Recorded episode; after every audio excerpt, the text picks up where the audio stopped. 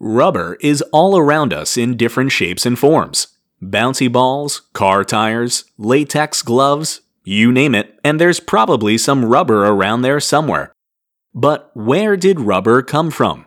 These days, a lot of rubber is made synthetically using a cocktail of chemicals, but rubber originally came from trees.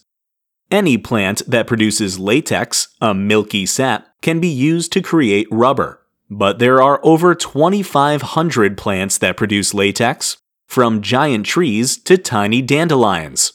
If you want commercial latex, the stuff you see around you, the tree you need is the Hevea brasiliensis, aka the rubber tree.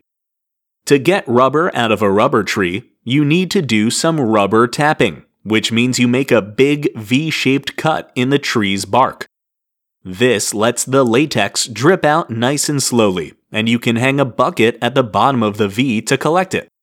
But that latex isn't ready to be made into a balloon just yet.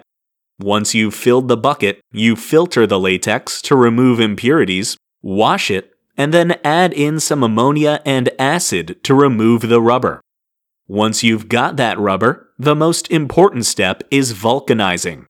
This means the rubber is heated and mixed with sulfur to strengthen and stabilize the rubber so it can be used in everything from shoes to pencil erasers.